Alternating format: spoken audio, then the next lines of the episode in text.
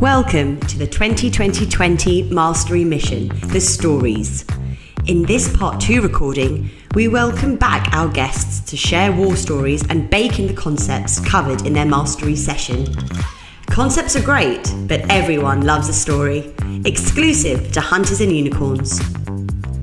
The 2020 Mastery Mission is sponsored by SOAP, the global recruitment partner for the Playbook community.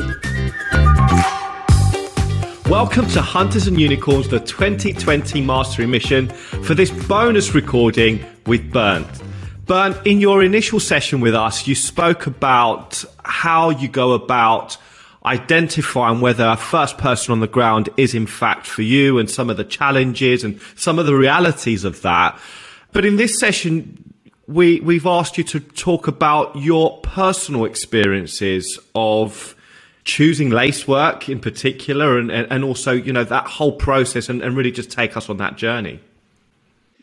Yeah, I mean, I've been fortunate to talk to quite a few companies and and try to qualify opportunities for myself and, and for the companies from from both sides. Um, so the way that I looked at Lacework initially, um, I obviously had worked with with some of the people at the company um, in previous engagements. So um, through that, I knew the company and kind of knew what they were doing, but not in a way where I would constantly get updates or anything like it. So I was pretty far from it, but just looked from a distance like this looks interesting, looks like an interesting company overall, but never planned to, to do anything um, towards going there.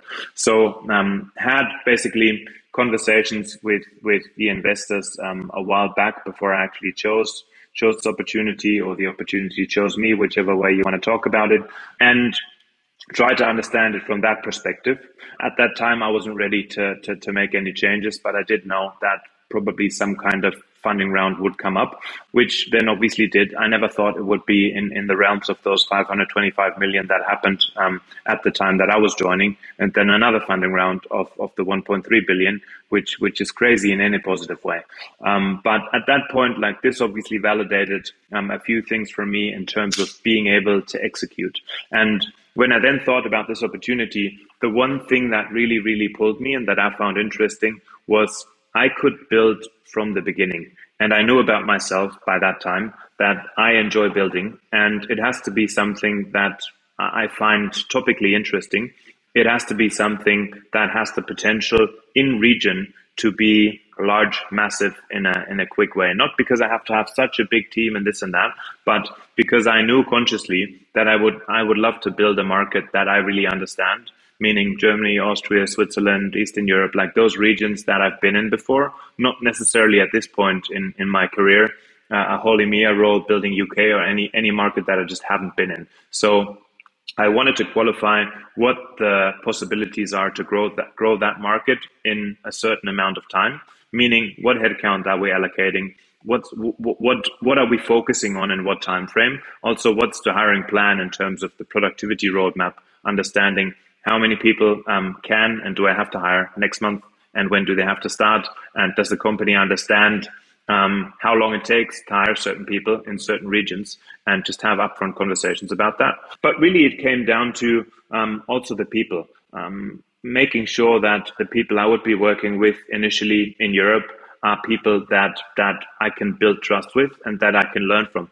Like egoistically, I wanted to make sure that I get into a setup where I develop and get better at what I, I think I need to get better at and what I don't know that I need to get better at, but will will identify through the process. And that's become very, very, very clear in the interview process with the people that I interacted with. I probably in the end made my decision in about a week or two um, between re-engaging with the company after I had few investors conversations beforehand a, a, a, longer time ago and the actual clicking through or signing the offer, let, offer letter in that time frame I had multiple discussions every day.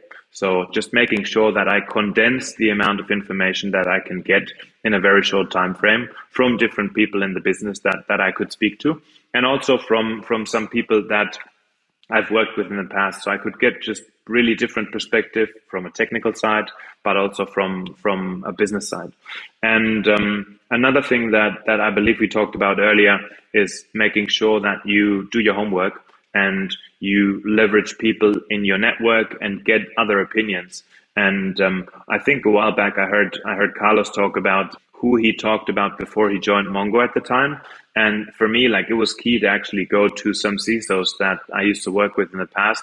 Thankfully, at, at Cybereason, I sold to a similar I sold to similar personas in some companies. So through that, I was able to talk to former champions of ours and have a very straightforward conversation to try to understand what their perspective is on the company and on the space specifically, the different use cases, how Lacework sees the world and whether that's relevant to them. And if not, um, how it can become relevant and whether this is a, an opportunity where you're going to go around and explain to people that the cow is pink while they look at the cow from the other side and it's green actually the whole time and you're going to have to say no it's pink i'm telling you and this takes 12 months until they actually jump above the other side of the cow and look at it and realize yeah you, are right or i can see it the way that you see it from your perspe- perspective. Because that again is going to make champion building and closing those first logos so much harder and then the whole thing doesn't work if you if you don't find first customers.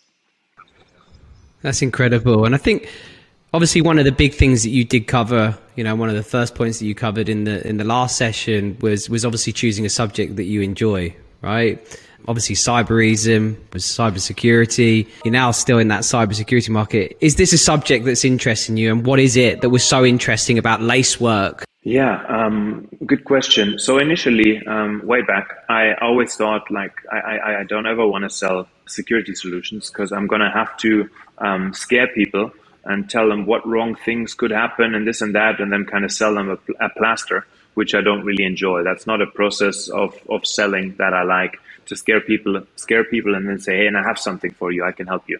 I realized then, um, when qualifying uh, Cybereason as an opportunity, that that's not really how you sell this, and that you do it a whole lot differently, and that actually aligns with with my value system.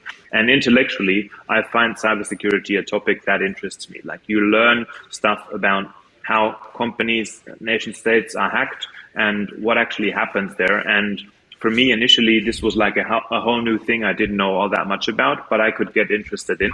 And um, you, you just learn things that you never had exposure to that's pretty tied to everyday life. Everything really is hackable from your phone to your laptop to I don't know, street cameras to everything. And if you're good as an attacker, you can do a lot of things that you and me just wouldn't know, uh, specifically not when you haven't looked into the topic. Then if you zone out though, it's great that I find it interesting. But when when you think about what's really driving the economy right now and where are people spending money, two megatrends right now are cloud and cybersecurity. And what Lacework does really well, it plays into both of those megatrends and does this with a product that really works and drives value really, really quickly. So when a new CISO comes aboard or, or a new CTO, somebody responsible for cybersecurity in the organization, and he joins a company, there's 20 things they could be doing. Like if you look at the cybersecurity market, it's so like so dispersed. There's so many different companies that do certain things fairly well, but oftentimes it comes down to so what can I do that has a really quick impact between when I start this project and when there's results that my board understand that have to pay for it at some point and have to allocate certain amounts of budget to solutions that will be bought and needing to make sure that the person making that decision and asking for that money doesn't act or feel like they just want another toy to play with for the team, but it actually drives business value. So back to my point, um, I think that cyber is a topic that's obviously by now in the news every day. There's a lot of pain and urgency in the market. It's not really solved in a way where you can just throw more people at the problem to get stuff done. And with cloud coming into it, it's even more so. Things change every day, up, down, left, right. It's great in terms of innovation and getting things done, but you have to somehow secure that as well. And that just is an immense challenge that basically Lacework has a great solution to. So um, that was the reason really for for staying in that space or evolving from really an endpoint security space, which at the time was exactly the thing that I wanted to be in. The EDR space was was a great place to be. By now, basically, uh, moving on to to the cloud is exactly where you'd want to be uh, in terms of the things that happen in the market and the levers that you can pull. Amazing. At what point, you know, within within having started at Lacework, was the validation point for you that you had made the right decision, and what was it that really kind of validated that decision for you?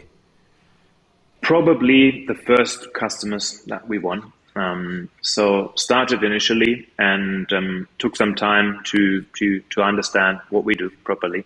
Like I said before, make sure you you you understand the details. And um, I, I, started recruiting immediately, so I needed to make sure that basically I, I find champions and potential candidates that, that want to build with us and buy into what we're trying to do here, which is build from nothing, which is not that easy to do.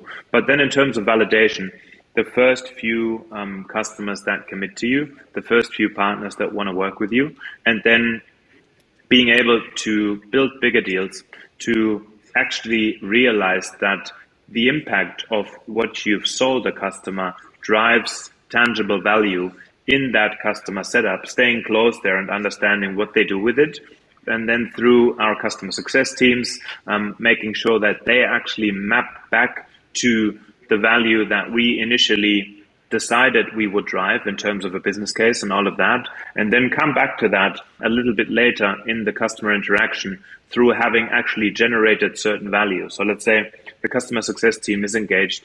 Once they taken over from the sales team, they speak to the customer and talk to them about the one, two things they would like to achieve in a certain time frame based on what's been discussed in the pre-sales phase. And then we actually go and execute on them and then come back to those results for me, when you actually see this, stories just get so much better because it's your own reality and it's not something that you've learned from customers in California that I'm very thankful for and that are great. But it's just a little bit different when you tell a German how how a Californian company has done something versus when it actually happened in region. So I think that was the the tipping point. And right now, I truly I get up in the morning and every day is enjoyable. It, it's hard work, but every day is very, very enjoyable. And I had a conversation with, with a candidate a few days ago, and he, he basically framed it in at a former company, it felt like he was a football player, that he could just do what he loves all day long. And he didn't even realize how great the product was because it just it was flowing and it was just so much fun. And I feel that way right now with the team that we we have in region and globally, and it's just a great place to be, um, to, truly and honestly. So, so, but you talk a lot in your reference in your previous session. You spoke about the importance of having a plan, and once you're in, the plan perhaps needs to change. So, how did the how did the plan change from what you thought it was going to be, and why was it important for you to make those changes once you you, you actually landed under the desk? Yeah, I think one thing that that iterated like there are so many things to do at once. Um, recruiting and recruiting quite quite a big team in a short amount of time, as as you know takes time and focus. And during that, making sure that um, that you actually sell the first customers, like that prioritization of where you spend how much time, probably needed the most adjustment to make sure that there's clear processes in place in terms of how do we run the recruiting play, uh, recruiting piece, and by that I mean how does every day look like. Not that I would make big plans and write exactly what I do in every hour, but for example, a sync call with uh, the recruiter every morning for 30 minutes to make sure that you have this topic covered, you know what you, you need to get done, and then you can use parts of the day obviously to do some proactive recruiting and then go into actually finding champions and partners and, and end customers. And then when people join your team, making sure they ramp, making sure they, they understand what they need to do and getting them productive so you have more time to spend on further building out the team. Um, that probably needed time adjustment in terms of what I thought beforehand, just in terms of the amount of roles that, that we wanted to fill in a short amount of time frame. Mm. Yeah, so I, I suppose again, just going through the mindset part of that, because obviously we spoke a bit about the, the, needing to adapt. So, so just talk to us about you know what you were experiencing in that, and, and, and how you were able to tune your mindset to be able to deal with that kind of the the change. I think it's really around getting one thing done at a time while having 15 balls up in the air and enjoying that and knowing that you enjoy that. Like I've always been a way that if I was the global account director for one big account, I don't think I would thrive in that role. Not that it's any better or worse. It's just a very different setup typically that you're in. And um, so I, I like having different things happening in parallel and being able to pivot from certain topics to one another. But I think it, it, it requires constant refocusing on what's really important on that day to drive certain results that people expect from you and adjusting constantly. And I think that's the mindset that you need to get used to. And um, you either are like that already, and and I'd say I had a basis of it, but through through experiencing certain real situations, you can talk a lot about how you think you are and how you're wired, but when you're in pressure situations, then you feel how, how it really is and how you're going to adjust to it. And for me, obviously, we, we, we had a little bit of change here and there with people. We're growing massively from 200 to 1,000 people in a year. That's just drastic. In a positive way, it felt like dog years. But with that, just things change every day. And I think it matters to focus on the one, two things that need to get done in that day to drive the business forward in whatever area has that focus. And then every week's going to be very, very different from one another. And do do you order any of those things that have got to be done in any particular order? Obviously, we've spoken to, you know, talked about the three R's: recruitment, retention, revenue, as as, as top three lines. You know, is there a, a thing that you focus on when you're prioritizing those tasks? Well, in this specific situation, again, we're tasked to hire quite fast and a lot. So that definitely took focus and time because we, we, we couldn't scale in the way that we're trying to do this um, if we don't have the people and if we don't have them in time for the productivity model to work out. Because in the end, like it's it's a, it's a model that has to work out that ties to the numbers that we want to get to, and that certainly had priority. With that, initially, like I said before, I needed to understand the solution and make sure that I have something to talk about because otherwise everything else doesn't work. I cannot recruit anybody if I don't understand what we're selling and why it's relevant to customers. Like they're not going to buy it. If they do, they're probably not the right people because they don't ask deep enough questions and don't challenge me enough to really find out whether I know my stuff, whether they can like they can learn through the interaction and whether they can qualify whether this really sells, whether it actually works. If I don't know, how it sells or how the value is driven in, in customers' environments, then why should people care or even join us for the mission that we're trying to do? And so that was really important in the beginning. Same thing for, for customer partner engagements. If you don't know what can potentially drive value in those customer situations, what use cases, what are the competitors, what do the competitors do well, why are you better than them, all of those things, not necessarily in a level of depth of a technical person from one to 10 and you go down to level nine, but make sure you understand the first three, four levels really well without having to have technical people in every conversation because that just doesn't scale. Maybe you have one technical person in the beginning and I was lucky to actually have a technical expert with me when I joined already. He was already here and he came from a competitor and really taught me everything. So I was extremely thankful to have somebody in my region that really got it. Um, and that definitely helped me, helped me scale. But if that's not there, go and find that information and get really good at that before you do everything external at a scale where you realize it's not working. I'm not hiring because people are not buying from me. I'm not selling because the me- message that I'm trying to send doesn't have any any value or depth. When people join your team, what, what is the thing that they most need to adjust to? You know, what what's what what I suppose is the biggest adjustment that they need to understand when they're part of this this team? That's a great question, and people tell me this whether I ask them or not. After a while, they they come and reflect on it and and give that feedback. And the thing that's constantly mentioned is the speed things things are happening in a very short time frame. We have a lot of things to get used to, not in a way where we shove it down your throat, but in a way where there's so much information that's accessible to you on every level, including technical information, competitive information, but also tooling in order to make sure you prepare your account decks in a way that you focus on the right accounts, you understand the demand, are people interacting with us, I don't know, there's probably 20 different tools that you could spend your time with in the beginning. And people are coming in and they're like, like this is so much.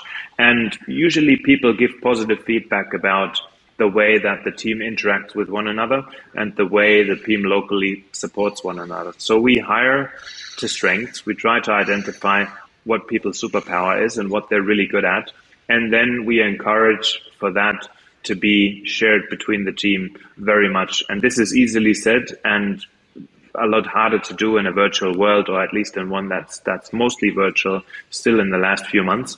And I think we've done well in making sure that this knowledge that we've built in the last year, year and a half in region is transferred really quickly to the newbies. So for that, that means even more information in a short time frame. Because when they come in in the beginning, by now they probably have 19, 20 other sales reps to go to and other people in the different business units that have certain things and do them really well.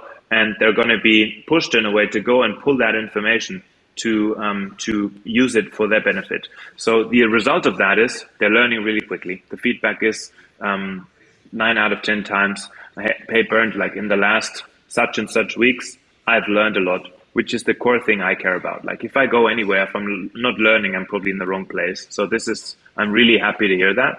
And then it's a great bunch of people. I enjoy spending time with them. They're really helpful. They, they, they help me develop and they help me learn stuff, which I think it, it, it's really about. And with that, the results come. From the hires that perhaps didn't go so well, the people that maybe came in that didn't work out. What what did you kind of learn from those about what it takes to really thrive and survive in a high growth, high demanding, high excellence organization like Lacework?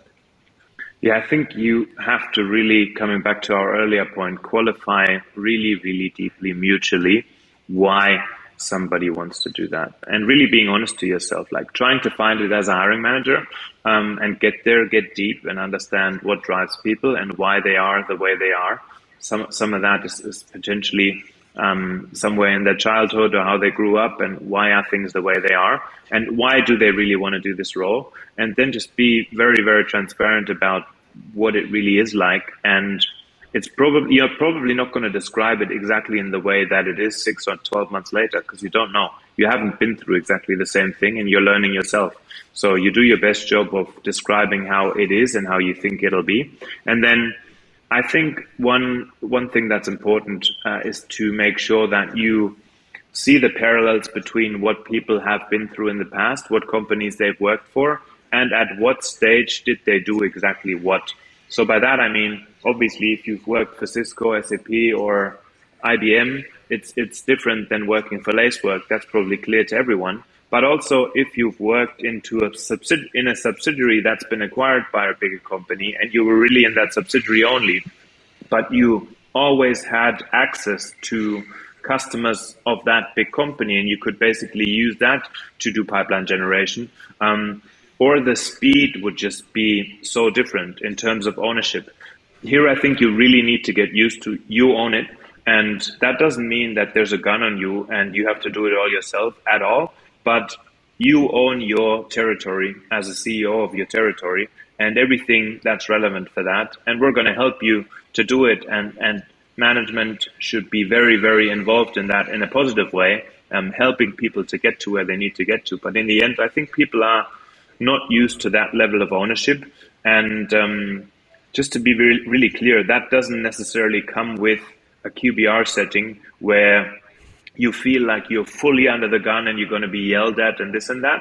We're, we have a very transparent culture, a very direct, straight on the chin. I, I like to make sure that people know where they stand both ways. Um, but it can be done in a way where people don't feel like they need to go to the bathroom afterwards. Um, and, and it can be in a positive way where people are, are developing, but there has to be friction. You don't learn if everything just flows. And if things don't work, you have to talk about them early so that we can try to turn it around jointly. And really, like, I own it as much as, as a candidate owns it or anyone in the team. Like, if something doesn't work, I, I, I messed up because it was my hire. And in the end, it's going to cost me big time if, if we make a decision that something doesn't work out. So again, like let's make sure both sides really do their homework and are very, very honest. I think those are the, the two core things. Honest to you, but also honest to themselves about what they really want and why they want something. Amazing. I think this is a perfect place to kind of conclude what's been a you know an amazing session. Uh, Bernd, just want to say a massive thank you to you. You know, really sharing your journey and your story, and uh, yeah, thank you so much for for, uh, for taking us through that. Thanks so much. It was really enjoyable to talk to you guys, um, and look forward to uh, further interaction. Thank you. Great session.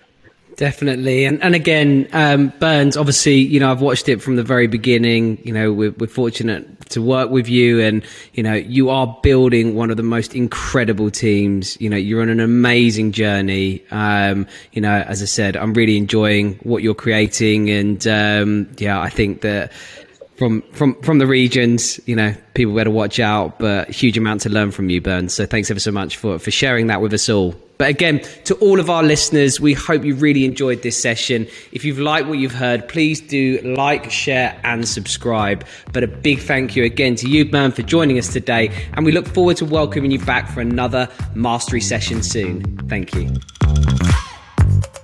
Have you enjoyed the session today? Please help others discover our series by sharing and liking our content. Are you on the mission? Click subscribe so you don't miss out. The 2020 Mastery Mission, The Stories, are brought to you by SOAP, the global recruitment partner for the Playbook community. Check out so muchsoap.com for more information.